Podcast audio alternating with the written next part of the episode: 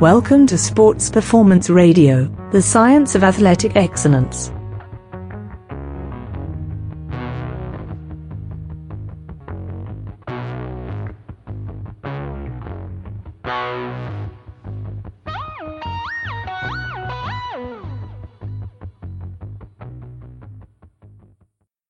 Welcome to Sports Performance Radio. I'm your host, B. Chavez, and as always, I'd like to thank each and every one of you for tuning in yet again for another episode of Sports Performance Radio. Um, have a really great show on tap, and uh, because of that, I want to keep this introduction to an absolute minimum. The recording with the uh, scheduled guest is a little over an hour, so very much most of the time there is taken up. So this, again, this intro is going to be very streamlined. Uh, a couple of things I'd like to say, of course, is as always, thank you for coming along. And um, this show will be uh, posted December 1st, so it is the last Sports Performance Radio of 2016. So that makes that's worthy of mention. Um, show's already coming up on two years old, so I'm very excited about that. and Very thankful that all of you have stuck with me and that the audience has grown and uh, that the audience is as dedicated as it is. So I really do want to thank each and every one of you. And I also, before even uh, introducing or the guest or talking about the topic, I'd very much like to thank the guest I have, and that is Dr. Mike Israetel. Um, did an interview with Mike uh, couple of months back, six months back. And uh, since that time, we just kind of discovered one another and uh, have developed a really good relationship with Dr. Mike and uh, Renaissance Periodization and the company which he represents. And um, I'm just very thankful for them. Uh, they do really good work. They're really um, kind of a pillar of the industry.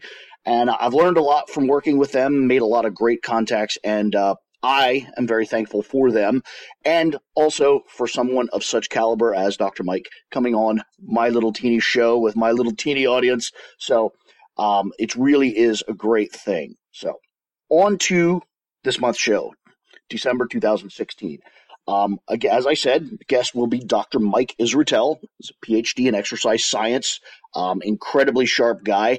And what we're going to talk about, well, we is a bold overstatement. What Dr. Mike is going to talk about is the subject of how to make rational decisions. Um, everything you're going to hear is co- contexted in sports, in sports performance, in fitness. Um, the title um, he basically puts this forward as he would a college lecture, which he is a college professor. Very, very obvious that he would do things that way. And the title of this, when he, he even forwarded me an outline, and the title is Knowledge and decision making in fitness. And then everything flows forward from there. You know, how to make rational decisions, how to filter out good and bad sources of information, when you even need information, all sorts of things. And I strongly suggest you listen all the way through to the end. It's fabulous, fabulous material. Um, what I would like to take just a second to do is to really outline that, like all really good ideas and well presented ideas, um, this material translates to everything. It is in the context of fitness, sports performance, etc. But if you just change the title and make it decision making in job hunting or decision making in you know relationship hunting or any of anything, no matter what word you put in the title, if you change just subtleties, all of this material carries forward. Basically, this is an outline for critical thinking, for a way to view the world, filter the world, and interact with the world to make the best decisions that are, that are available to you at the time. Um, it is really should be the fundamental bedrock of the way in which you behave. It's the way in which you interact with the world. So again, this is going to be presented to you in the form of fitness, and it's very valuable for that, particularly because almost exclusively my audience, the audience of Sports Performance Radio, is looking for that. However, I'd like to really reinforce the idea that the concepts at work here apply to everything.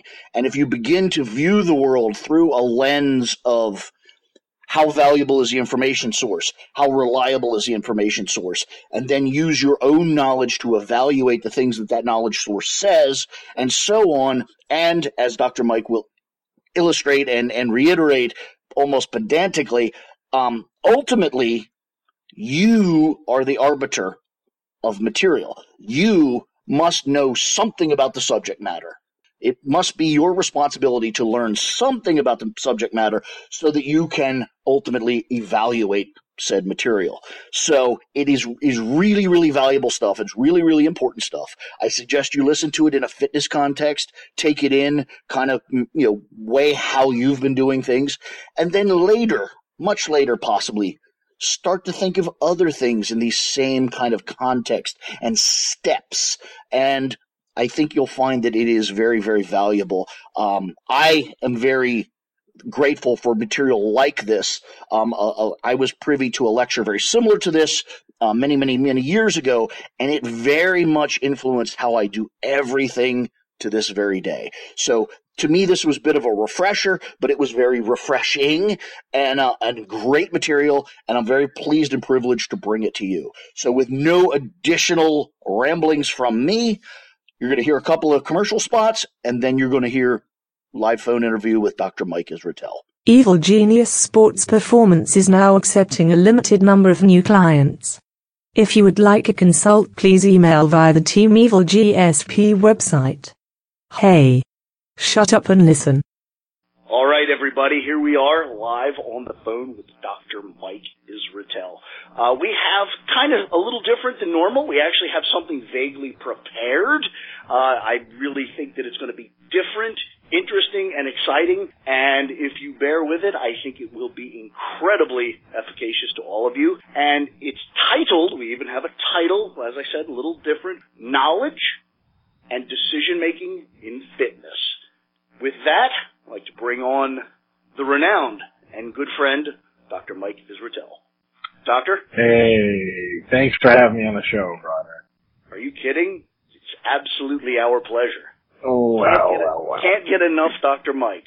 I, I think I've had enough Dr. Mike every now and again, but luckily someone's willing to listen to my ramblings today. Where would you like to go with this, sir? How, how do we begin? Yeah, you know, I'm going to start to ramble about a topic that's near and dear to my heart.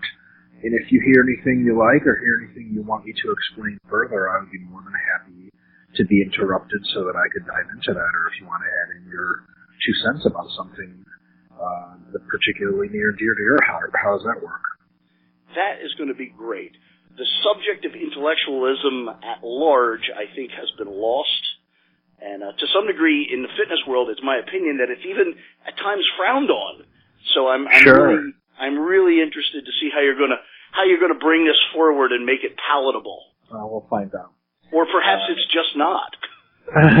sure. Yeah. Um, so, you know, you and I were talking earlier last week, and we got to talking about how uh, one big issue in the fitness industry is that there are all kinds of claims as to what works well, differential, made by all kinds of people, and that individuals who maybe are not experts in fitness themselves oftentimes in this position where they don't know how to go about getting the right kinds of information and making the right kinds of decisions.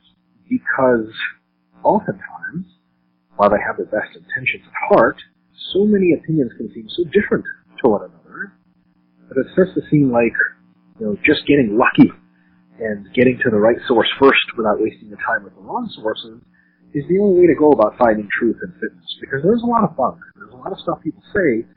They say it confidently. They often have quite a reputation. They're very popular, and they're still wrong. So there's a real big impetus, I think, to perhaps go over a couple of techniques that people who are intelligent yet don't know a ton, maybe are not experts in fitness. There are some techniques that people can use in order to make sure that they're not being fooled nearly as often. Now, none of these are fail-safe, but they are a much better start than simply starting to read on the internet, buying in hook, line, and sinker to some source or another, and then finding out months or unfortunately perhaps years later that they, the source that was trusted was in fact way off base. And sometimes people can spend a lot of time spinning their wheels, spending money, and kind of, I don't know, sinking their passion into something that doesn't work all that well, or maybe doesn't work at all. So, kind of split this talk, or this little uh, discussion into three parts. Uh, one, the first part we'll talk about is how to uh, get good sources of knowledge, how to find people, articles, blogs, media outlets, magazines to listen to, and what other outlets to be very skeptical of, uh, maybe even cynical of. So the first is getting to the right sources of knowledge to make sure you're not being told things that are just radically untrue. After that, a second part, as far as some tools, is how to make decisions. Once you're in the possession of relatively reliable knowledge, you'll have to make some decisions with it as to what you're going to do and how you're going to use it, because there will still be debate even among good knowledge sources. So there's some decision making tools. And then the last piece is kind of interesting. That's something you and I were rambling on last time. Giving advice. If you are now in the possession of quite a bit of knowledge or some knowledge, how is it best to go and give advice? If people ask for it, if they don't, because I feel like there's a lot of people out there giving advice that have all the best intentions in mind, but perhaps not the best arsenal of advice given. And those three kind of basic sectors all I want of focus today. And I do have to say that the title of this, Knowledge and Decision Fitness, and the very kinds of questions we're asking, how to go about uh, gathering knowledge properly and making the right decisions, is actually a nod to one of my uh, a person I respect incredibly highly for their intellectual contribution to, to my personal intellectual growth. Um, an economist named Thomas Sowell is not just an economist, but is a philosopher and a thinker of sorts. And Thomas Sowell has a book which he considers his best work ever, and it's not his most popular book, called Knowledge and Decisions. One of the most deep pieces of literature I have ever had the pleasure to read several times. If you want to feel really stupid, read that book. And on your first run, nothing will make any damn sense. If you read it again, things will make much more sense. If you read it a couple more times, you will start to get a uh, an insight into knowledge and decision making processes that will make you very cynical about politics, but will make the rest of your decision making processes that much better. So um, have to give that shout out. Uh, and this is kind of this general framework he gave is what this talk is based on. And he's an economist, but we're applying this to the fitness realm. And I really think this uh, this can help a few folks kind of weed through this really really confusing stuff, like very contradictory things they hear online all the time. What do you think? I'm I'm gonna shoot in one little thing there. Um, I confess to you that I am by no means versed or knowledge in the world of uh, economics, but one thing I do remember actually just resonated off what you said. Uh, I heard uh, in a, one of the Senate hearings, I happened to see Alan Greenspan, you know, explaining why interest was whatever the hell it was or something of that nature. And he actually said, and I remember it clear as day, he said, all economists are philosophers. Yeah, for sure. For so, sure. And uh, there, there's my contribution to my some knowledge, you know, the explanation by some knowledge of, of economics. There you go. There you it's go. It's something. There you go. All right. So let's get into the depths here. Let's get some good stuff going. First part. Sources of knowledge. How do you figure out where to get information from? Because look, not all of us are fitness experts there are people out there with very well intentioned that say, look, you've got to go to the primary literature. You've got to read independent, peer-reviewed, individual studies. I mean, that's insane. For most people, most people don't have the educational background, not an insult, a literal statement of fact, to read through journal articles on exercise and on training and on fitness and on diet and have any remote ideas to what they're concluding and worse, any ideas to what the shortcomings of such studies are and worse still, not knowing if the study they're reading is representative of the studies of the field, conclusion-wise, or if it's just an outlier, a weird study, and nine other studies they haven't read for every one study like this come to a vastly different conclusion. You know, and it, it's really easy to see, you know, some, you may think, oh, yeah, I have a cursory familiarity with fitness, I can read through these things. Just try to read an engineering journal. Uh, you know, it doesn't make any sense. And you can kind of, you know, go structural mechanics. I kind of feel like what their conclusions are in English. I mean, I can read them, I can understand them. But how do you know if they're making any kind of fundamental flaws in their assumptions in the experiment? Well, you don't because you're not a structural engineer. Neither am I. So, uh, and, and you could say, well, yeah, but nutrition and fitness is different. Yes, it's more complicated than engineering. it, yeah, it really is. Biological system. It's far more that, complex. Uh, far more complex. So it's one of those situations where you wouldn't ever read uh, structural engineering journals for a hobby and start to, you know, conclude things about them. So, you know, going direct to the peer reviewed literature, although that is the gold standard, is not for everyone. So what do you do? What kind of tools can you use to make sure you get the right sources, short of going to the real source, which most of us don't have the knowledge to even start to begin with, or, uh, you know, even to, uh, you know, process any of that information. So first tip is there is no replacement for independent thinking. What I mean by this is the following. Some people find people on Facebook, myself is one of these people on Facebook, that, uh, you know, are experts in their field, make all kinds of statuses about fitness knowledge. And what they end up doing is kind of taking a shortcut of relying on that person to do all the thinking for them. And they basically stop all independent thinking, maybe they never started it to begin with, and kind of rely on a person to have their opinions for them. So, for example, when something comes up and, oh, you know, artificial sweeteners, what about that? Well, they just go to the person and go, hey, so what do you think? And then, uh, you know, they, you see them in a Facebook debate later, and somebody says artificial sweeteners are bad, they say, well, you know, Dr. Mike Israetel said they're good, and that's good enough for me. Well, it shouldn't be good enough for you. You have to think independently, because even the experts that you value the most, that you think are the most close, likely to be close to the truth, they get things wrong. I get things wrong all the time. Everyone gets things wrong. There is no replacement for your own independent thinking. So at the very best, someone who is an expert in their field is only ever going to be a consultant to your opinions, only a guide, only a really good hint, but never the answer. Does that make sense, Broderick? What do you think about that? You know, it, it, it a conversation like this is a little difficult for me simply because I've spent my entire life being that guy. I'm the guy that no matter what a college professor said to me, I would run to the library and go, no, I'm going to prove that fucker wrong. He, there's no way he knows that. and then 97% of the time, it turns out they did actually know what they were saying. But I was that asshole. I spent an enormous amount of my energy trying, essentially just trying to be a dick and find a flaw in whatever they were telling me. So as much as I understand that what you're saying is really the, the pro- proper representation of of the world, um, it's the antithesis of me because I'm just, you know, I, I trust you more than almost anyone in the field of exercise. But if I even think there's a teeny little sliver I can drive my truck into, I'm going to run to the library and find it. You bet, and that's what you're supposed to do, because as soon as you trade away your independent thinking, you're no longer voicing your own opinions. You're going to be inheriting someone's truth value, but you're also going to be inheriting their mistakes. When they turn out to be wrong, it's going to cause you a lot of embarrassment, and worse, it's going to cause you a lot of misappropriated resources. Imagine how terrible it feels to find out that the guru you were following turned out to be wrong on something really big.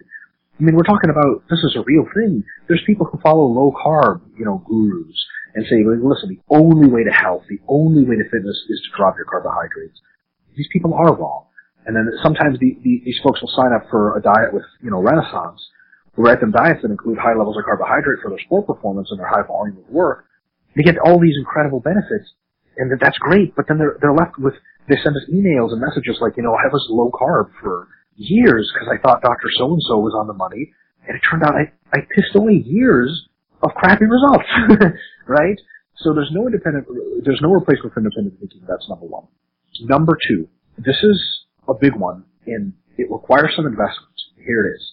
You've got to know at least the basics on your own, so you can vet potential sources of information. And there's no way to learn the basics other than reading basic books, basic fundamental articles. Here's a good one. Going to school, right? paying attention in school for for younger listeners who are still in school at one level or another, learning basic biology and basic physiology and anatomy. If you don't know these things, you had better learn them at least at the most fundamental level. Because the way you vet potential sources of info, one of the great ways is to see if they have their basic biological claims correct. So one thing that people will say, for example, we'll pick on the low carb crowd again, is some guy will say, you know, insulin is the fat storage hormone, and without insulin, you can't store fat, or barely at all. So if you eat a super high fat diet, super low carbohydrate, and even if you're hypercaloric, it doesn't matter because there's no insulin around or very little, you're not going to store the fat. Well, if you know basic biology and basic physiology, you know that fats themselves, ingested adipo, uh, ingested lipids, dietary fats, have no problem assimilating into adipocytes, into fat cells, without any insulin at all. They don't need insulin to translocate. They go right into the fat cell if there's too many of them. So as soon as someone tells you, hey, you know, without any insulin, there's no way you can get fat, um, okay, insulin's definitely a contributor to getting you fat if the conditions are right. It's by no means the only way to do it. As soon as someone says, look, without insulin, you just can't get any fat, they have made a fundamental biological flaw, and you need to be really skeptical about anything they say after that, potentially yet, yet discarding them as a trusted diabetic source. in the world, yet every clinical diabetic in the world is not stick skinny. Yeah. Well, You- again, how they just do it. yeah, yeah, exactly. uh, and in the same, in that same, I hear that claim all the time too. That insulin is the thing that makes you fat. But yet, if you eat a commensurate amount of fructose, you get a very low release. It's actually one of the exceptions to the XY rule in terms of carbohydrate load or glycemic load. Um, you get a relatively lower release of insulin per fructose intake, and yet probably a higher conversion to triglycerides. Absolutely. And you, you know, these people can say, oh, your fructose is just another carb. You need less fructose too. Well, well, just dietary fat doesn't need insulin to be incorporated into fat cells. I mean, it just literally goes in there. Fat is per, the membrane is permeable to fat. it just goes right through. It doesn't need, there actually is no fat translocator on cell membranes in adipose tissue. This fat just goes right through the cell. So it's, it's one of those situations where, and there's millions of other, of other examples, we could say that if someone has a, a fundamental flaw in the basics, you already vetted them, they already turned out wrong. Uh, I'll make a really quick analogy. It's like asking someone if they could be a personal bodyguard to you in a, high security situation. You give them a, a standard 9mm firearm and you ask them to inspect the firearm to see if it's fire ready and they don't know how to take the clip out of the bottom of the gun. They're done. Absolutely. it doesn't matter what else they know. They have failed a really big test and everything else they know is probably BS on top of that. Now, and you know, and and I really just I really try hard not to make these conversations about me or you know in in, in any way no, no, like please. inject inject my ness into it. But you know, because It we is your show. we well, but that's not what I intend for it. For Um, sure. But you know, because you and I have had literally dozens of hours, you know, 50 hours of conversations, you and I. And you could tell the listeners right now, how many times do I say in my ramblings, and that's seventh grade science, or you should have learned that in the seventh grade, or, you know, that's sixth or seventh grade biology. You know, that's literally the bedrock of all of this. Like, real simple shit like cell activity, homeostasis. Like, if you understand that stuff, you actually understand a much greater birth of fitness than most of the experts, quite honestly. Well, you know, one of the reasons I still continue to talk to you and seek out your advice in, in matters of advanced nutrition and supplementation is because you have yet to make a mistake in basic biological inference. A lot of other people I've talked to that I've considered taking advice from, uh, about five minutes out of the gate, they'll say something that makes backwards sense, and I'll go, okay, how the hell am I supposed to trust you with the advanced stuff if you don't even know the basics? And that's, that's a really bad start. So, uh, yeah, definitely you have to know the basics on your own, and there's good resources. I would say textbooks and fun and, and, and an actual collegiate learning environment. High school learning is good, but you can read some articles and brush up on the basics.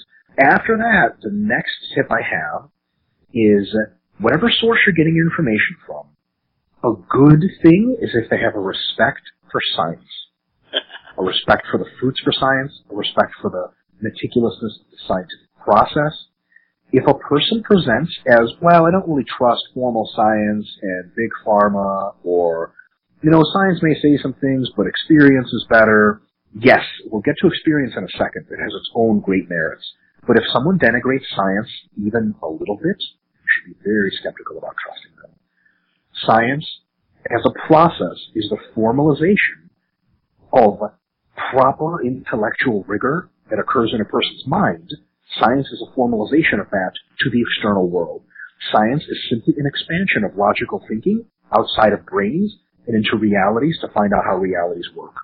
If someone doesn't respect the fundamental, radical power of science to organize our knowledge about the world, they're probably, and I'm sorry to say this, not very intellectually rigorous in their own mind.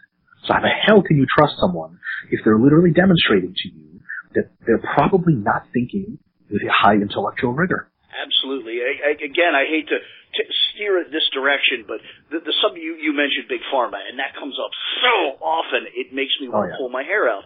The subject of X, Y, or Z drug will come up, and the first thing I reference is well, maybe what's in the PDR or what's in the manufacturer's literature, and people quote Jim people people turn their nose up and get this really well, you know, I, you know, I don't use that information. I talk about, you know, some whatever the the the drug reference, the underground manual, this thing, and those are ex- va- possibly valuable resources. But is there even the minor chance that those resources would know more about the fundamental pharmacokinetics of something than the people that developed it and spent hundreds of thousands, potentially millions of dollars. And wait, this is the part too. Let's, let's wait for this part to publish that information in a proper manner to prevent litigation. Oh yeah. That's they, do you understand how important that is to a drug company to they they got to have their eyes necessary material eyes dotted and their T's crossed. You bet. Yeah. So let's see. We've got Billy Bob Jimbozo, who may or may not have graduated high school, holds this opinion, and then a billion dollar corporation trying to defend themselves from lawsuits has this opinion over here. Wow, that's a yeah. really hard choice to make if you're retarded. Yeah, absolutely. So if your source doesn't respect science a lot, they don't have to be a scientist, but if they don't have respect for the scientific process, bad news. Bad news. Another piece uh, in the puzzle, number four for our little checklist here on uh, sources of knowledge. A lack of an axe to grind is a really good sign. So what does that mean? If your source seems incredibly biased towards any one position, to the point where they start making irrational leaps and, and arguments, they may actually be correct on that particular position. But they're going to be very difficult to trust on anything new that comes up, or any other position you're not very familiar with, because if they're able to have such a direct and great bias in one situation, they've kind of betrayed to you that their that their thinking is perhaps not as intellectually rigorous, not as unbiased, not as even keeled as you would have liked. Some of the most interesting uh, Facebook conversations or interviews you'll ever hear are with folks like Brad Schoenfeld. Brad Schoenfeld, when pressed on matters of hypertrophy, will say things like, the evidence would lead us to believe that at the present time, this is likely. And the interviewer, the host of the, podcast, will say, well, you know, Brad, come on, loosen up a little bit. Why don't you, why don't you give us what you really think? And he just simply restates the fact that his current best guess is the following. But it may very well be true that what he doesn't think is the reality is in fact true. So he's probably one of the least axe to grind people of all time. It may at times make him look like he's almost disinterested in the truth. But that's the best possible place to be to not be biased if an individual has an axe to grind, if they're really biased towards one particular opinion and really biased against another, you had better hope there's overwhelming evidence to support them. If there is not, they're engaging in some thinking that's probably not going to be rational. A really big red flag in this category is conspiratorial thinking. Your perfect example of the pharma. Well, you see, big pharma just wants to this and that. Okay, how do you know that? Well, I, I know. I was um, training at a gym in Brooklyn uh, this past weekend, and I had a gentleman tell me with a very straight face that the pharmaceutical companies, you see, Broderick, they already have the cure to AIDS and the cure to cancer. They just were holding on to it for profits because profits make people sick. And, or I'm sorry, because sick people generate uh, more profit because they buy more medicines. And I asked him how he knew this information. And he said, well, I watch a lot of documentaries on TV. I mean, I can't make this shit up. So, uh, you know, if, if, if you're talking to someone who's conspiratorial, conspiracy theory is, is, is pretty much a really dead giveaway of someone who's not going to offer you a very good glimpse of truth. And here's the thing. Some conspiracy theories very rarely turn out to be true. But the kind of people that have conspiracy theories at the top of their lists uh, as modes of thinking they're not conspiratorial about just one thing usually. Usually it's a variety of things, and most of them are wrong. It's so an indicator of paranoia. Ab- oh, absolutely. And do you want your trusted advisor in leading you through fitness to be paranoid? I sure as hell don't. Right? Yeah, I want to. So, I want to throw in something, and, and you're going to roll your eyes, and I'm going to smile. But okay. I, I can think of one example of the value of bias. Um, somebody who I respect, and we've talked about this, and and I've, I've completely and blatantly admitted that he was very wrong, but Arthur Jones comes to mind in that his ardent belief in low volume training, which does quote work, it just mm-hmm. probably doesn't work to the absolute optimum. You know, any any amount of lifting weights, eating food makes you bigger, stronger. That's stupid. But my my point is is that he was so ardent about it, he pursued it to such absolute absurdity that there's no longer any test to perform.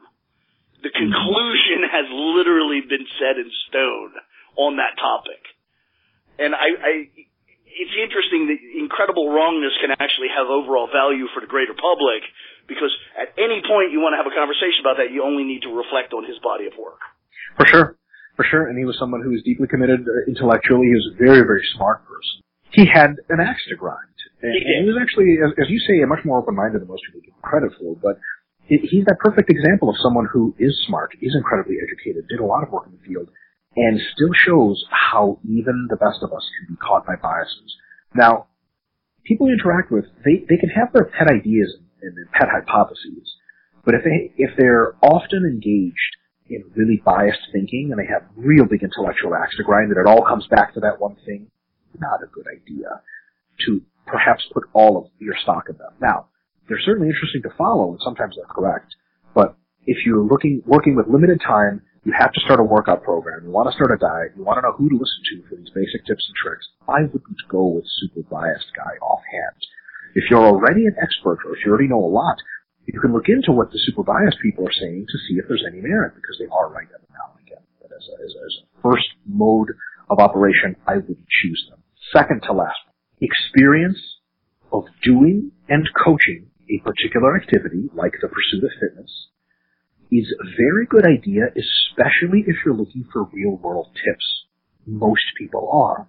To put this another way, if you follow exclusively researchers on how to lose fat and how to gain muscle, you're going to come away with some very interesting ideas that may not actually be applicable or maximally beneficial to the process of muscle gain and fat loss because these people have never coached anyone. They don't themselves train with weights.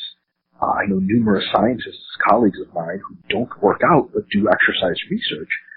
And looking at theoretical mechanisms is a very big leap oftentimes from applying them. A very big leap. And you miss some things that aren't just quantitative, you can miss some things that are qualitative. For example, if you only listened exclusively to scientists during some part of the last decade on protein utilization research, mm-hmm. you could have found out that anything past about 20 or 25 grams of protein at a time is not used to support muscle anabolism. Some of these individuals were vociferous enough, unfortunately, to actually give that kind of advice out, saying, well, you know, eating 50 grams of protein at a time is really stupid, they would say. And here's why I'm a researcher the next question you ask is, have they coached anyone to actually be jacked? The answer is no.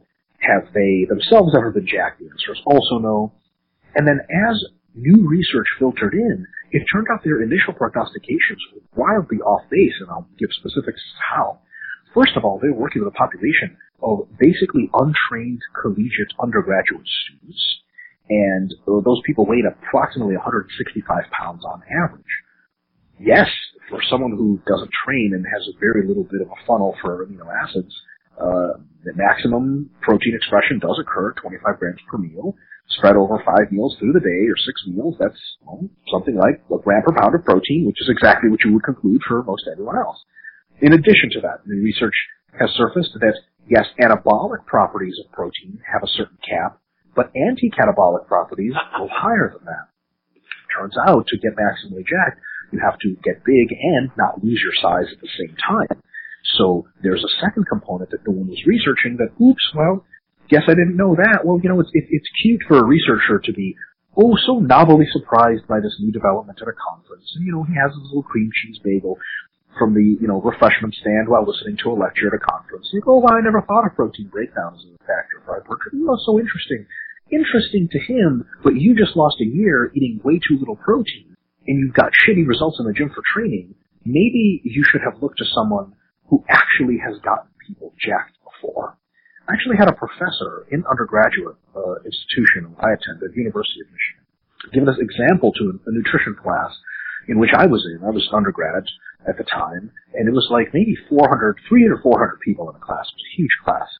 And he said that he went down to the Arnold Classic or one of these bodybuilding shows, and they talked to bodybuilders, and this bodybuilder was eating 12 egg whites or something at a time.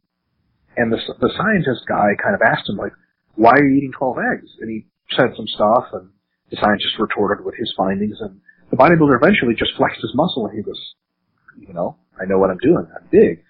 And the whole class had a little, little giggle at that. Oh, what a stupid bodybuilder. And then this, this particular professor presented his research that it turns out that um, you could be in positive nitrogen balance from eating as little protein as, you know, insert very small protein number here.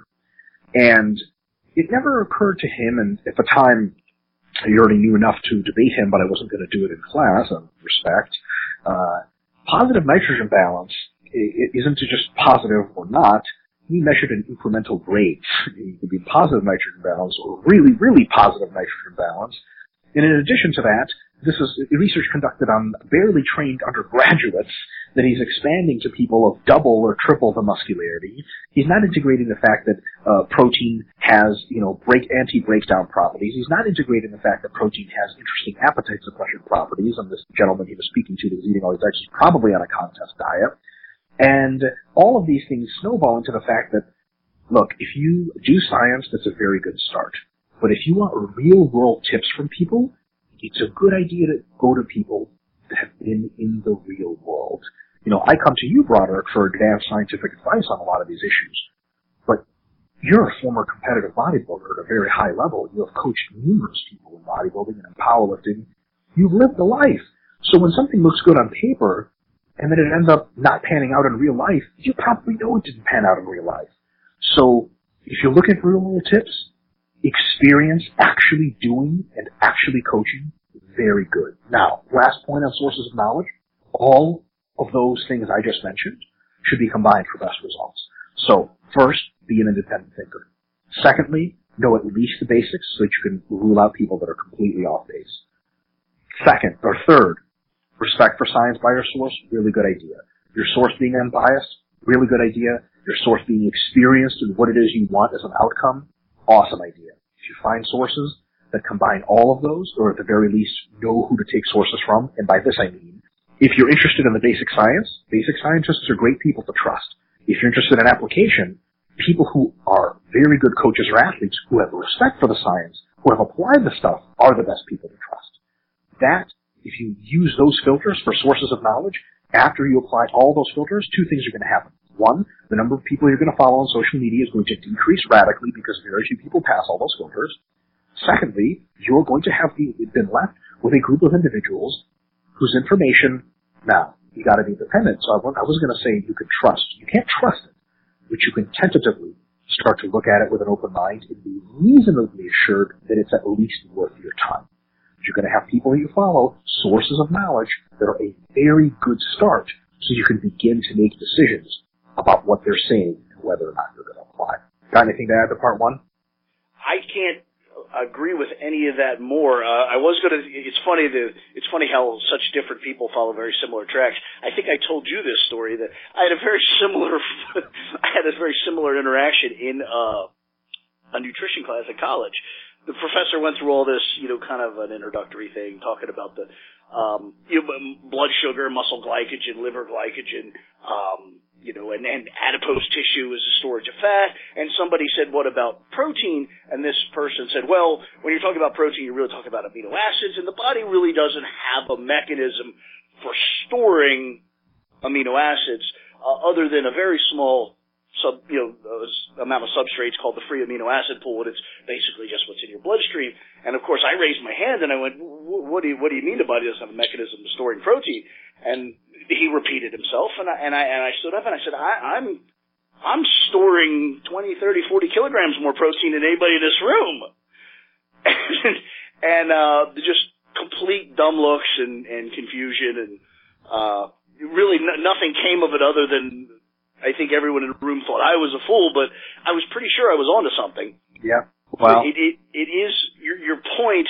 I you know I at least as I take it is it's amazing how academics can really know a subject inside and out, and yet have so very little understanding its relevance to actual application.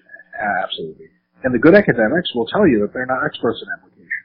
You know, I um, was a work study student in a muscle physiology lab at the University of Michigan muscle physiology, direct research at the University of Michigan, top tier D1 institution. I asked a couple of people in the lab who were literal bench scientists, literally exploring muscle physiology. And I asked them, you know, about muscle growth and training, and they literally all told me, and it was incredibly enlightening. Uh, I'm not really sure. You know, that stuff gets really complicated. I just know basic muscle phys, but I really just, I, I don't train with weights, and I have no idea. I, I, I wouldn't take my own advice. I was, I was blown away. I was, oh my god. On the one hand, I was like, that sucks. I wish they knew stuff. But on the other hand, I was, you know, it makes a lot of sense. So, gotta make sure that the person, and the people you're taking advice from, if it's scientific advice, amazing. Go to it. If it's practical advice, they had better have some practical experience. Alright. Point number two. Tools with which to make decisions. Mental hmm. tools. Now that you have these people in your life, some way or another. You have good opinions around you. How do you figure out what to do, what not to do, which boat to sail on, which not? A couple of tips. First of all, always begin with a calm state of mind. Let the truth reveal itself to you versus actively searching for it in a place where you think it will be. That last part, actively searching for the truth in a place where you think it will be, is the literal definition of preferential bias the truth can sneak up on us. And people who are open to new ideas start with a very calm state of mind. They really do. And they don't have a bias to begin with. They let the truth present itself to them. When I first came to you for advice on, you know, advanced supplementation and nutrition, I was wholly unaware of several of the things that you ended up telling me. And when you first told me that, I was very, very skeptical. Because I had literally been led to believe much different things. Well, I would be glad to believe that what you were seeing wasn't nearly as important as what you were seeing, uh, as, as how much stock you put into it. But I approached it with a calm state of mind, or at least I tried, and after all the facts were examined, it turned out you were correct.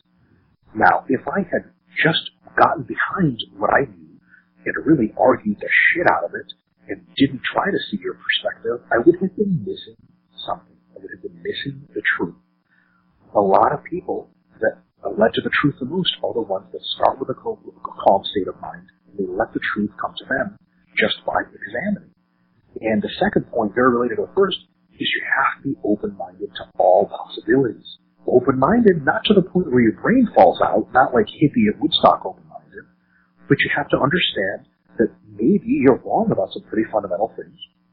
Maybe even through weird mechanisms, some things do have merit. We'll give a really quick example when you learn basic physiology, you start to understand in nutrition research that anything past about a gram of protein per pound of body weight per day doesn't get you any more jacked.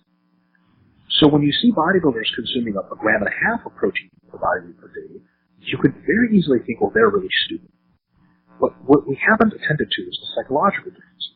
When you're on a cutting diet, you're eating few calories, and it's long enough and hard enough, hunger starts to destroy you. And I don't mean that in just a psychological way, well, you just gotta toughen up, as part of the diet. Sure. But hunger is a literal stressor. It causes mental stress, psychological stress turns into physical stress, the secretion of stress hormones occurs, like cortisol, etc. And cortisol, etc., and all the other stress hormones have literal negative effects on your physique.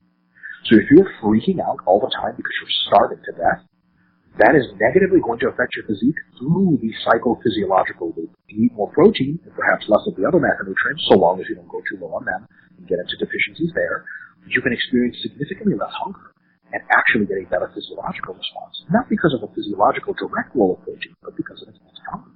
If you weren't open-minded to all possibilities, you could just read the primary research and be like, all bodybuilders are all stupid. And you know, that's true. Some bodybuilders are really stupid, but some are not. And the average is onto something really, really big. Only if you're open-minded can you get all of the truth. If you just go zing and write for what you think is true off the bat and then argue your way out of the rest, you're going to be missing out on some stuff. Thoughts? You know, I again, I agree with everything you said. I actually kind of kind of view it a little different, or at least I, I frame it a little different, and that is uh, like your example of protein. Uh, yeah, about two grams per kilogram is the sweet spot for all the real physiologic protein expression benefits. Any less than that, you might be shorting yourself. Any more than that, you're probably just eating quote unnecessary nitrogen. On a, that is if you were in a laboratory as an exhibit. If, if you, that's if there's no real world anything. You don't have a mind, you don't have hunger, you don't have a lifestyle, you don't have all these other things. So the way I always frame it is the perfect clinical answer is X, but there's a sliding scale of application based on non-laboratory conditions. Yep, absolutely. And absolutely. those conditions could be vast and varied, ranging as your example, because I know hunger is a personal pet uh, concern for you, but it, it sure. could also be job related. You know, you happen to be out in the sun all day or in the cold or anything that's creating a physiological stressor that would not exist in a laboratory sure. changes the parameters of your experiment. Or, or how about this? Someone who really isn't big on food. And I know guys like this who diet into a show just never really get hungry, and, and they hate masking more than anything because they have to stuff themselves and they hate it. They never really experience a ton of hunger. And uh, but they do uh, complain that on their way into a show, when they diet down, when they start to reduce their carbs a lot, they start to lose fullness, they start to lose size, the training intensity and volume start to get really, really bad. And that's how they get smaller towards the end of the contest prep process and end up looking not so great. So with them, you might actually give them 1.8 grams of protein per per, uh, per kilo, uh, or or something even smaller, because they may have no problem conserving muscle with a small amount of protein but you could give them concomitantly more carbs for the same calorie values. Their training gets better, their muscles get fuller, they diet into the show on more carbs, everything goes better. So it's one of those situations where, again, open-mindedness to their particular individual concerns could be a very good thing. Yep. Again, just yep. simple sliding scale. Know, know the clinically right answer, and then know what side of the scale will generate what additional changes. Um, I, I mean, I, I think that's kind of not to be an ass, but I kind of think that's my approach to the universe at large. It should be. Everything's pretty stuff. much a sliding scale. I mean, literally. I mean, morals and ethics and everything else. I mean, there there is a fundamentally correct answer, but there's also, Jesus, I can't do that or I'll die. So now I have to skirt to one side or the other. Point number three: when you're open-minded and it's time to think, you can't be completely open-minded and to, to quote a very famous quote, so open-minded that your brain falls out. You have to use your accumulated knowledge and your ability to logically infer from one point of knowledge to another to frame various choices and alternative views as probabilities. How do you do that? You know basic bio, you know past literature you've read, um, and you can take all of that, frame it in your own logical abilities, and assign probabilities that certain things that you're examining are true or not true. For example, take the issue of genetically modified foods. If you know at a basic level in biology, there is no fundamental distinction between genetically modified foods, that they just have a different gene or a different series of genes in places, and genes are fundamentally biological, and that genes have protein expression effects, and it's really not something that's, oh my god, it's artificial, there's a little robot in there or something then you know it, it really demystifies the situation. And then you also are familiar with the literature, know that the genetically modified foods have an incredibly awesome safety record. As a matter of fact, it's spotless to date.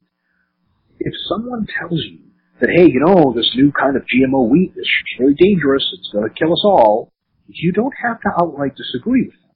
But you have to go through your accumulated knowledge on GMOs and say, okay, GMOs, nothing special, nothing magical, no need to fear just because they're GMOs. Number two, they have a great safety record, a track record. That means the probability of this person being correct, just at face value, using only logical inference in your past model, the probability that they're correct about GMOs of a new kind being really, really bad is going to be low. Now, the second to last tip goes right in with that.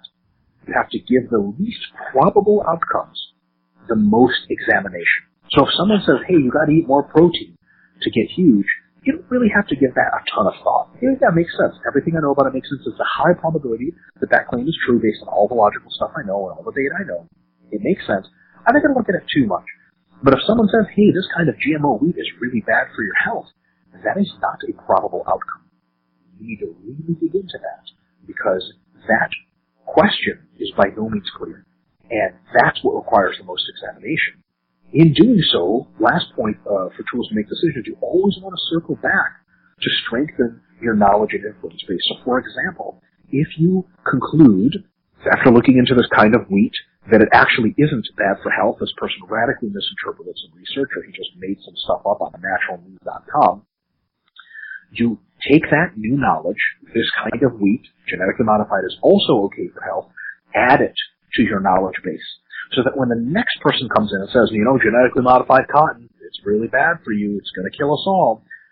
Now you have not 99 pieces of, of inference and literature that GMOs are probably okay. You have 100 because you added just one more. Does that make sense? As you continue to learn things, always circle back to strengthen your knowledge and influence base so that eventually when someone tells you, hey, I heard that, you know, insulin is just the only thing that makes you fat you're going to have such a huge knowledge base after years of this kind of stuff and examining claims that you're going to say, not only are you wrong, but I can explain to you why you're wrong better than you can explain to me why you're right. So, yes, knowing things is a very good start. But updating that, your views is a very, very, very good thing that makes you much more resistant to being fooled later on. And in that explaining why I'm right and you're wrong, uh, also completely elucidates my complete total lack of any meaningful friends in this world. yeah, that's a good start. You just tell everyone they're wrong and explain to them why and embarrass them. Now, of course, there's you know, there I rarely, rarely, if ever, is that a good uh, good use of social kind of social dynamism is to is to ostracize people and tell them they're wrong. But hey, at the very least, some of us, we're confrontational people. That's totally cool. That's how we roll. For other people, you don't have to be confrontational, but when someone at the dinner safe table says, you know, I think GMOs are really bad for health, you, at the very least, can just smile to yourself and go, well, at least I'm not going to be duped today. You can talk with them and be totally cordial and ask them, oh, what do you think? How? You can mock them underhandedly. Well, they'll never know the difference. But at the, you don't have to, you know, just tear people apart and ruin family dinners. But uh, I know you do, Broderick. But uh, you know, you know I, just, and I've had my issues too. I, I just was thinking of it. Like, you mean it's not cool to just call people you haven't talked to in ten years just to remind them they're still wrong? Yeah, you know that's you just summed up my twenties basically. But uh, it, you know that's uh, you know it, just just the knowledge there is is is at least a very good start. All right. So now we've got sources of knowledge covered. We have the tools to make decisions, which fundamentally means we're unbiased. We have a calm, open mind. We examine things. We learn from our past mistakes and our past corrections to establish forward looking probabilities. So when someone says, hey, I heard the sun's not going to rise tomorrow, you don't give that a whole lot of merit. You get real skeptical of that stuff real quick. Once we know how to make decisions, at some point we're going to be in a position to be giving advice. And this is one we're not going to spend a ton of time talking on it but we are going to get really pissed and ranty. Mm-hmm. and I'm going to bring up something that I'd like you to rant on just a little bit. This was a setup. Oh yes, it's a very big setup. So the point I have here to make is point number one on giving advice. Don't give advice in areas with which you are only cursorily familiar, unless you have to. Okay, have to means there is someone on an airplane dying and no one knows any biology and they have, uh, you know, some kind of CPR device, right, or a defibrillator, and everyone's clueless as to how it works, you at least understand the theory behind how it works, a grounding electrode or what have you. You might be the only person who can do the best job there. Okay? That's damn near the only example I can think of. Right. However, anything else, stick to what you know best. Do not give advice out on things with which you are only cursory familiar. Example that I'll give to you, which you can please expand on as far as uh, maybe some other things like that you've seen, which I'm sure you've seen many. I was on a forum, uh, which I do in my spare time just to piss myself off, I think. It was one of these steroid forums, and it was, you know, like mesorx.com or something. And uh, there was a discussion of letrozole, which is probably one of the most powerful anti-estrogens ever invented. And one of the guys on there, this is a real living human somewhere. Everyone, you know, was asking is electro just a basic electro form and, you know, what side of side effects, dosing profiles, how do we use it? People give it advice of various qualities.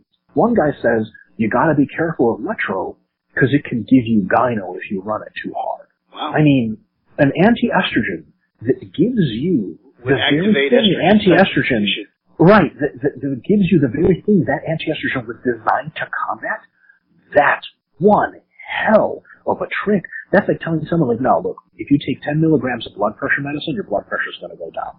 If you take 50 milligrams, it can go up really high. No, it fucking can't. You're out of your mind. And this person was called out by someone, right?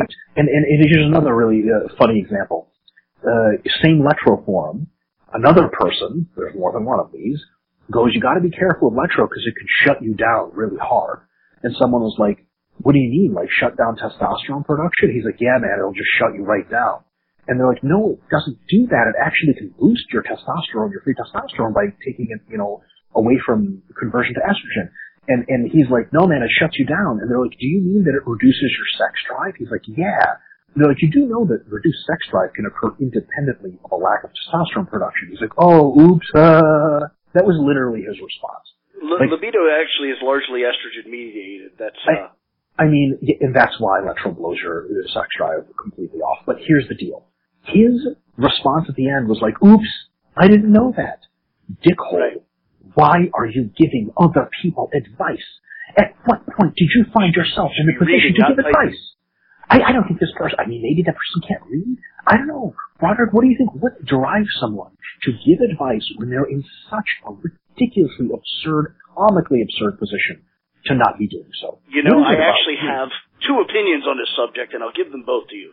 One, because everything you've talked about in the last hour, people don't have people have no intellectual rigor. They have no intellectual, um, uh, they, they, they give no intellectual effort. They're lazy.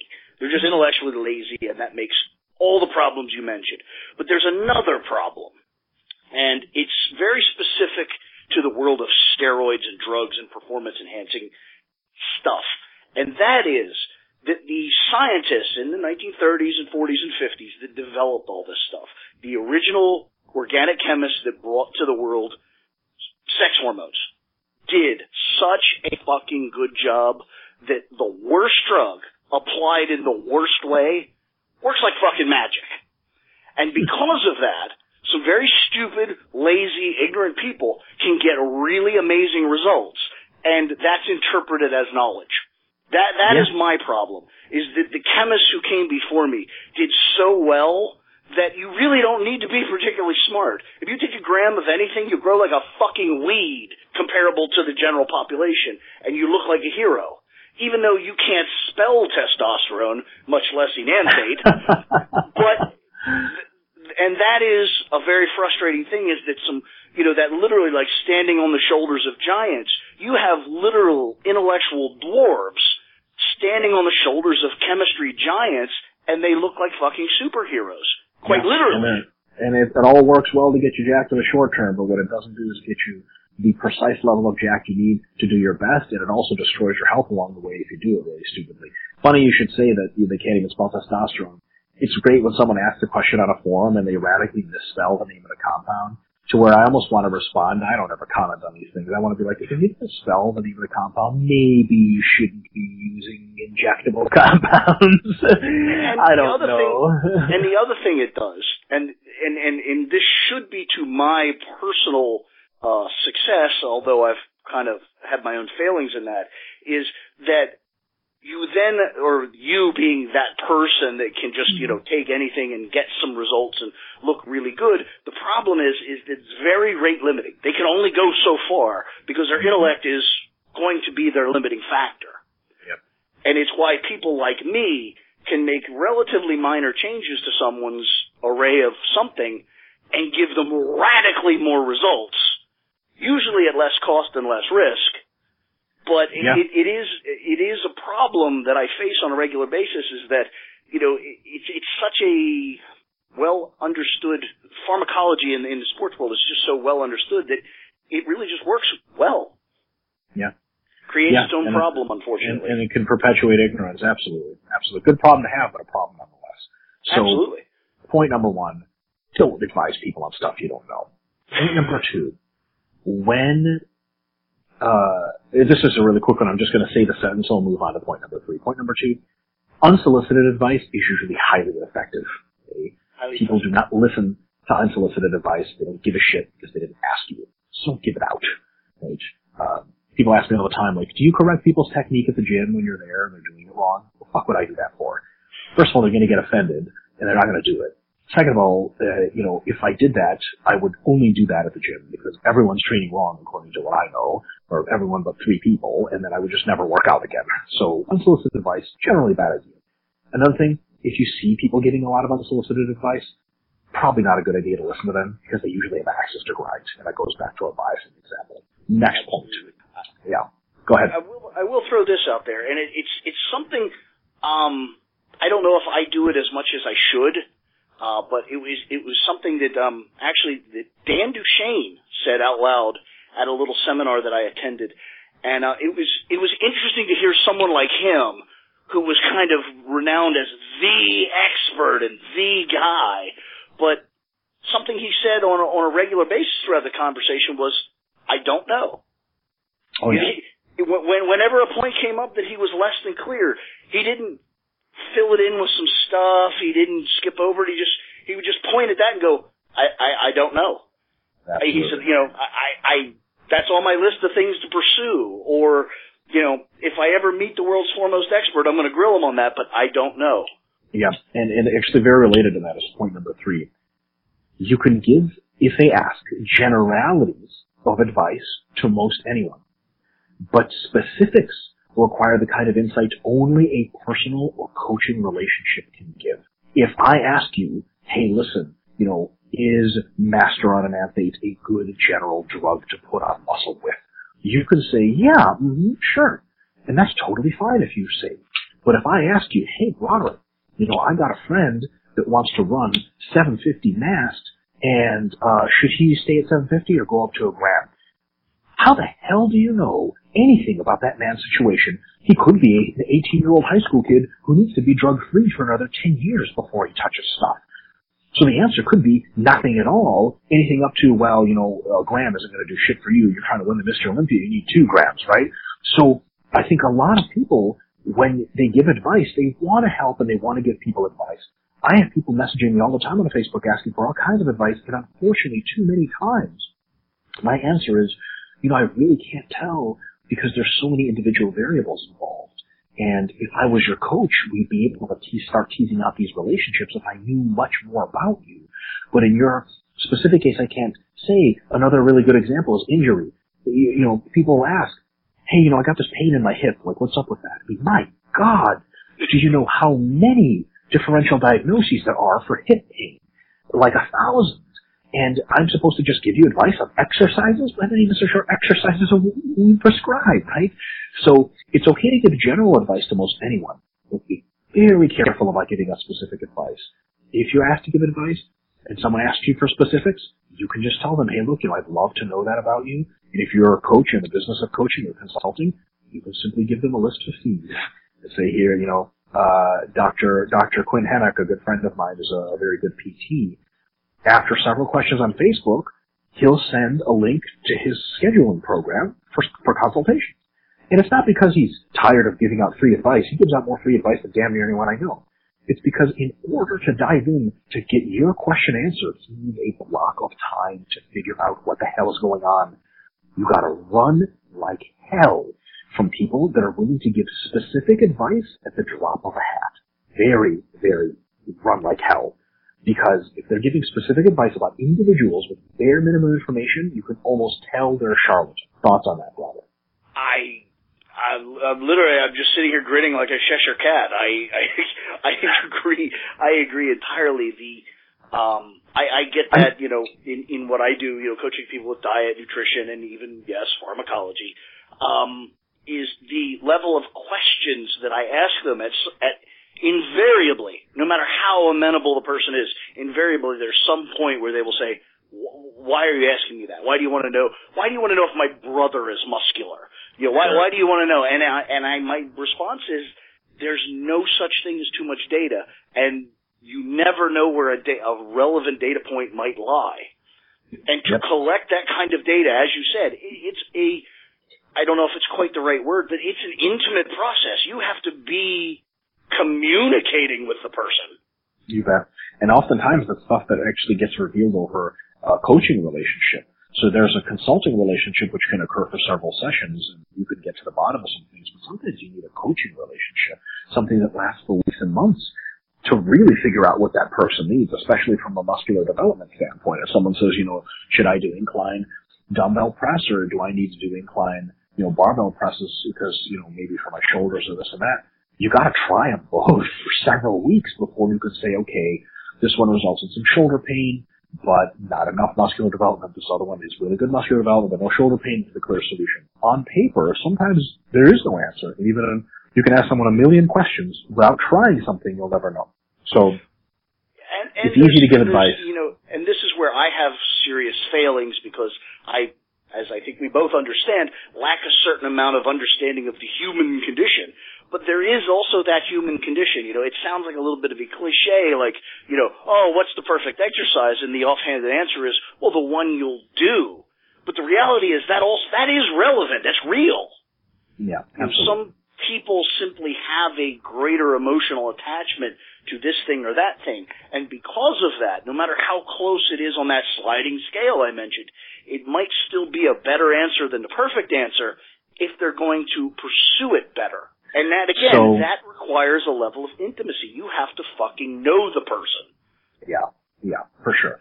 So anyone who's giving out generalities, you know, that's what I do on Facebook all, all the time. I give out general advice and people share and like my posts a lot. They say it, it sounds great. I agree, it's great. But you'll very rarely see me giving out specific advice. Uh, I, I, I, would love to. I just don't have the kind of insight that I have to with most people. Um, lastly, I'm giving advice. If you're not sure that you know the issue or the topic very well, don't feel like you need to chime in. Bad advice is worse than no advice. When someone's asking, hey, I kind of like, my knee feels a little weird when I run, but it feels okay when I squat. What do you guys think I should do? I'm sure that many people listening to this have all kinds of ideas about where to start to think about what the knee problem is. But if you're not really familiar with the etiology of knee injury and you're not a PT or you've never had a hurt knee yourself, your grand ideas about where to start may put that person on a several week or several month experiment that turns out bad. Yep. So good advice is why don't you go see a medical practitioner to get a fucking diagnosis? Then we'll know what's wrong, and then after that, it's all downhill. Uh, but uh, people seem to think that you know they have to chime in, and I find myself, uh, you know, in a lot of the situations on on social media where people ask me, and they'll send personal messages, or they'll just ask me on my wall, and say, you know, what do you think about the situation? And I'll say, you know, I'm not really, I'm not really sure. And I, I feel like back in my old days, before I was educated and esteemed or whatever, it would have been a kind of ego insult to myself. Oh, damn it, I don't fucking know anything. It's so embarrassing to say that I don't know. But nowadays, I'm getting pretty confident to not just try to sound cocky, but I'm getting pretty confident in, in that I know some shit pretty well. So it's okay for me to admit that I don't know everything, right? I'm not bump rushing into trying to be an expert on all things. If you know someone, back to sources of knowledge, that has a fucking opinion about almost everything, don't run, but be very skeptical. So, you know, I've, I've asked you several times, uh, your opinion on various basic nutritional, uh, things, you've often said, you know, Mike, you probably know that better than I do. and because yeah, that, that is my level of expertise. I've asked you other questions on, you know, more advanced supplementation stuff, and of course you get you rolling, and that's why we have the kind of relationship that we do. But if you just knew more about everything than everyone, you don't actually know that. So that means that you're making giant mistakes. If someone chimes in on every fucking issue, you know you got bad deal. And I'll, I'll give you guys one example about me really quick. People who have messaged me about this or asked me on my wall will be kind of smirking to themselves when I say this. I don't know dick about injury. I mean, basic shit you learn in any master's and PhD program on injury management. You learn about it for two fucking weeks in a sport programming course. That's it. Oh, and of course I have insights from my own injuries, which mean balls compared to someone who actually has a, a physical therapy degree or actually has a medical degree. People ask me, hey, I'm injured, what do I do? Man, I can tell you how to train around the injury really well. I can tell you once you're cleared how to train back from the injury really well. But about actual injury management, about what to actually do to make it better, I have no fucking clue. So when you're hurt and you ask me, I'm just going to tell you I don't really know what the hell I'm talking about. I could wax, you know, wax poetic about all these mechanisms and hypotheticals and give you all kinds of advice, I'd be fucking lying and I could get you hurt more or just piss away your time not doing the right things to make you better. So if you're not sure that you know the issue very well, just shut the fuck up. It'll help everyone, including yourself, to lack of a, lack of a better motivational reason, give you less embarrassment. I, I agree entirely. I feel that way, you know, on a daily basis when I'm consulting people. If you're comfortable that what you're doing is working, have at it. You know, want different views and views grounded in a much broader, uh, you know, experience, talk to me. But there's sure. really no middle ground on that. Yeah, absolutely. So, just to close out this, this general discussion, here's the deal. There are no shortcuts to the truth. If you want them, you're going to be going on a wild goose chase. You've got to study, you've got to practice your craft, practice the logical approach to thinking and to information searching, get better at reasoning through fitness claims so that you can not be fooled be on the right side of the coin more often than you're on the wrong side. Make sure you know how to vet sources of knowledge. Use the right tools to make decisions. Give advice intelligently. And that's how to think through fitness. And if you know anyone or yourself with a past experience that violated a lot of these, you're going to see a lot of failing. And if you do these most of the time, you're going to be able to dig through the world of fitness and end up being not super wrong. Because I always have this kind of, not fear in the back of my mind, but this eventuality that happens to some people, which is this big kind of, uh, antithesis of what we're talking about. This is the thing that can happen if you don't apply. I know people in the world of nutrition or people that have, you know, consulted me on various nutritional matters. Or I am friends with them on Facebook or Instagram or something like that. I know people that have fallen for every single nutritional fad since 1995. In the mid 90s. I was going to put the year earlier than that, but okay. sure. Well, you're a little older than me. There you go. It makes sense. So, you know, in the mid 90s, they, they thought fat was the literal devil.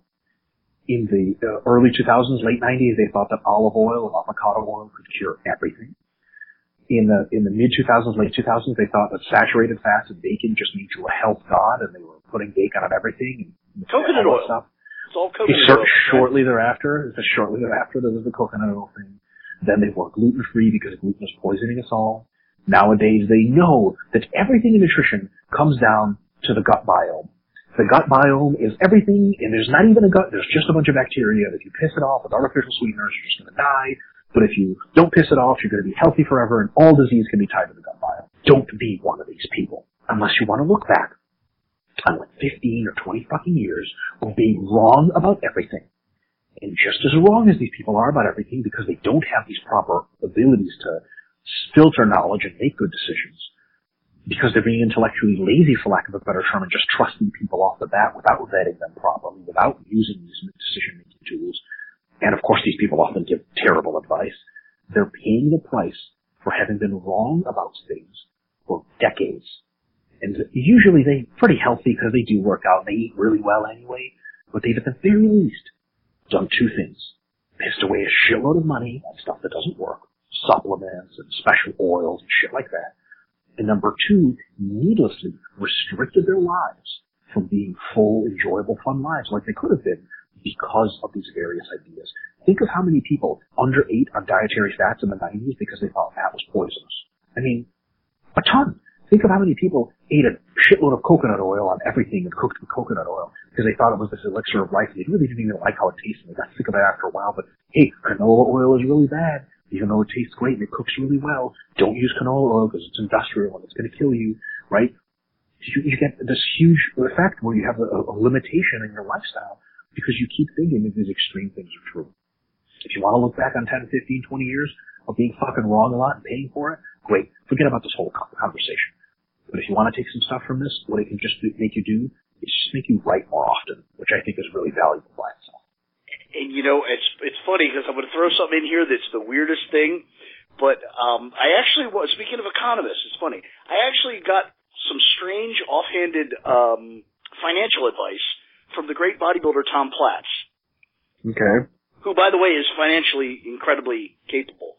Um, he's made himself a lot of money uh, through a sport that very few people have made any money from. For sure.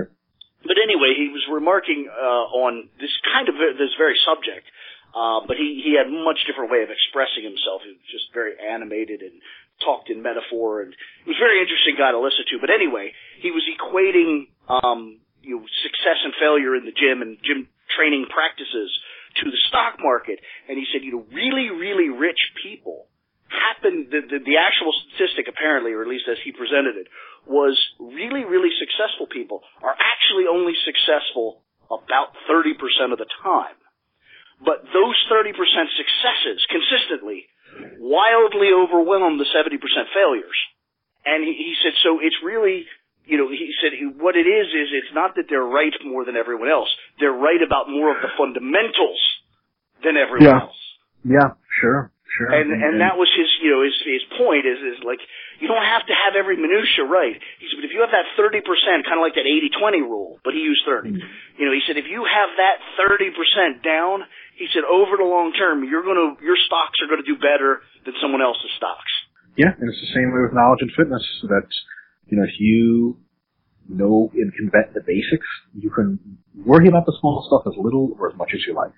But if you trust a variety of improper sources, if your decision making tools are off, if you give the wrong advice all the time, then you're going to be wrong a lot. And I guess right, so you know, let's see the MD forum's gone, Get Big forum's gone, uh, RX forum's gone, Elite Fitness should be fucking bombed from the sky. What's left? What's left, Doctor Mike? you know, the medical journals are a good place to start. yeah. Wow. Yeah. And you know, forums are okay as long as you bring your intellectual tools with you. I've actually found some gems on the forums. But, you know, as soon as you start reading a post and someone starts misspelling compounds, you can just pretty much skip that post. You know what I mean? it's not worth your time. But uh yeah, I think that, wait a minute. You know, you've had conversations with me, and you know my keyboard's possessed. So don't don't put an enormous amount of stock in spelling. Well, I also don't see you on the forums, which is another very good, point. Side. All right. Although um, I was speaking to a female bodybuilder the other day, and the, con- the the sentence was supposed to say "she made" and then some something else, and my oh, keyboard took it on itself to autocorrect to "she male." So I knew that was coming. Yeah, so and when you're and when you're talking to an you know an androgen enriched female, that's actually not the key term. That's, yeah, it's kind of a dare I say a sore subject. very, very. Well, that's all I have on the subject, Broderick. That about wraps yeah, that's all. As as if that's all, my friend. Um, that in itself was a college course in critical thinking that uh, I'm sure my listeners will appreciate, and uh, probably not have been exposed to in that fashion. So that in itself is enormously valuable. Very cool. Very cool. Uh, as always, I appreciate, and as always, remind everyone where they can get even more Dr. Mike. Oh my, if you're into that sort of thing. Uh, RenaissancePeriodization.com. I, uh, I'm now blogging more often on there. And, uh, we have a lot of books on there and stuff like that, really cool templates. Um, at RP Strength on Instagram. Follow us, really cool. Uh, a lot of before and after pictures, a lot of cool tips. At RP Dr. Mike on Instagram, mostly half naked pictures of me. Uh, and at, uh, or not at, uh, Mike Israetel on Facebook, and it's a public profile, so come follow me, troll me, we'll have lots of fun. Dr- drunken spinal actors and all. Yes! That was a sweet picture. All right. At, anyway. uh, with all of that, uh, we're going to sign off. This is B. Chavez from Evil Genius Sports Performance and Sports Performance Radio, and Dr. Mike Israetel of Renaissance Periodization. Until next month, stay strong. Thank you for listening to Sports Performance Radio.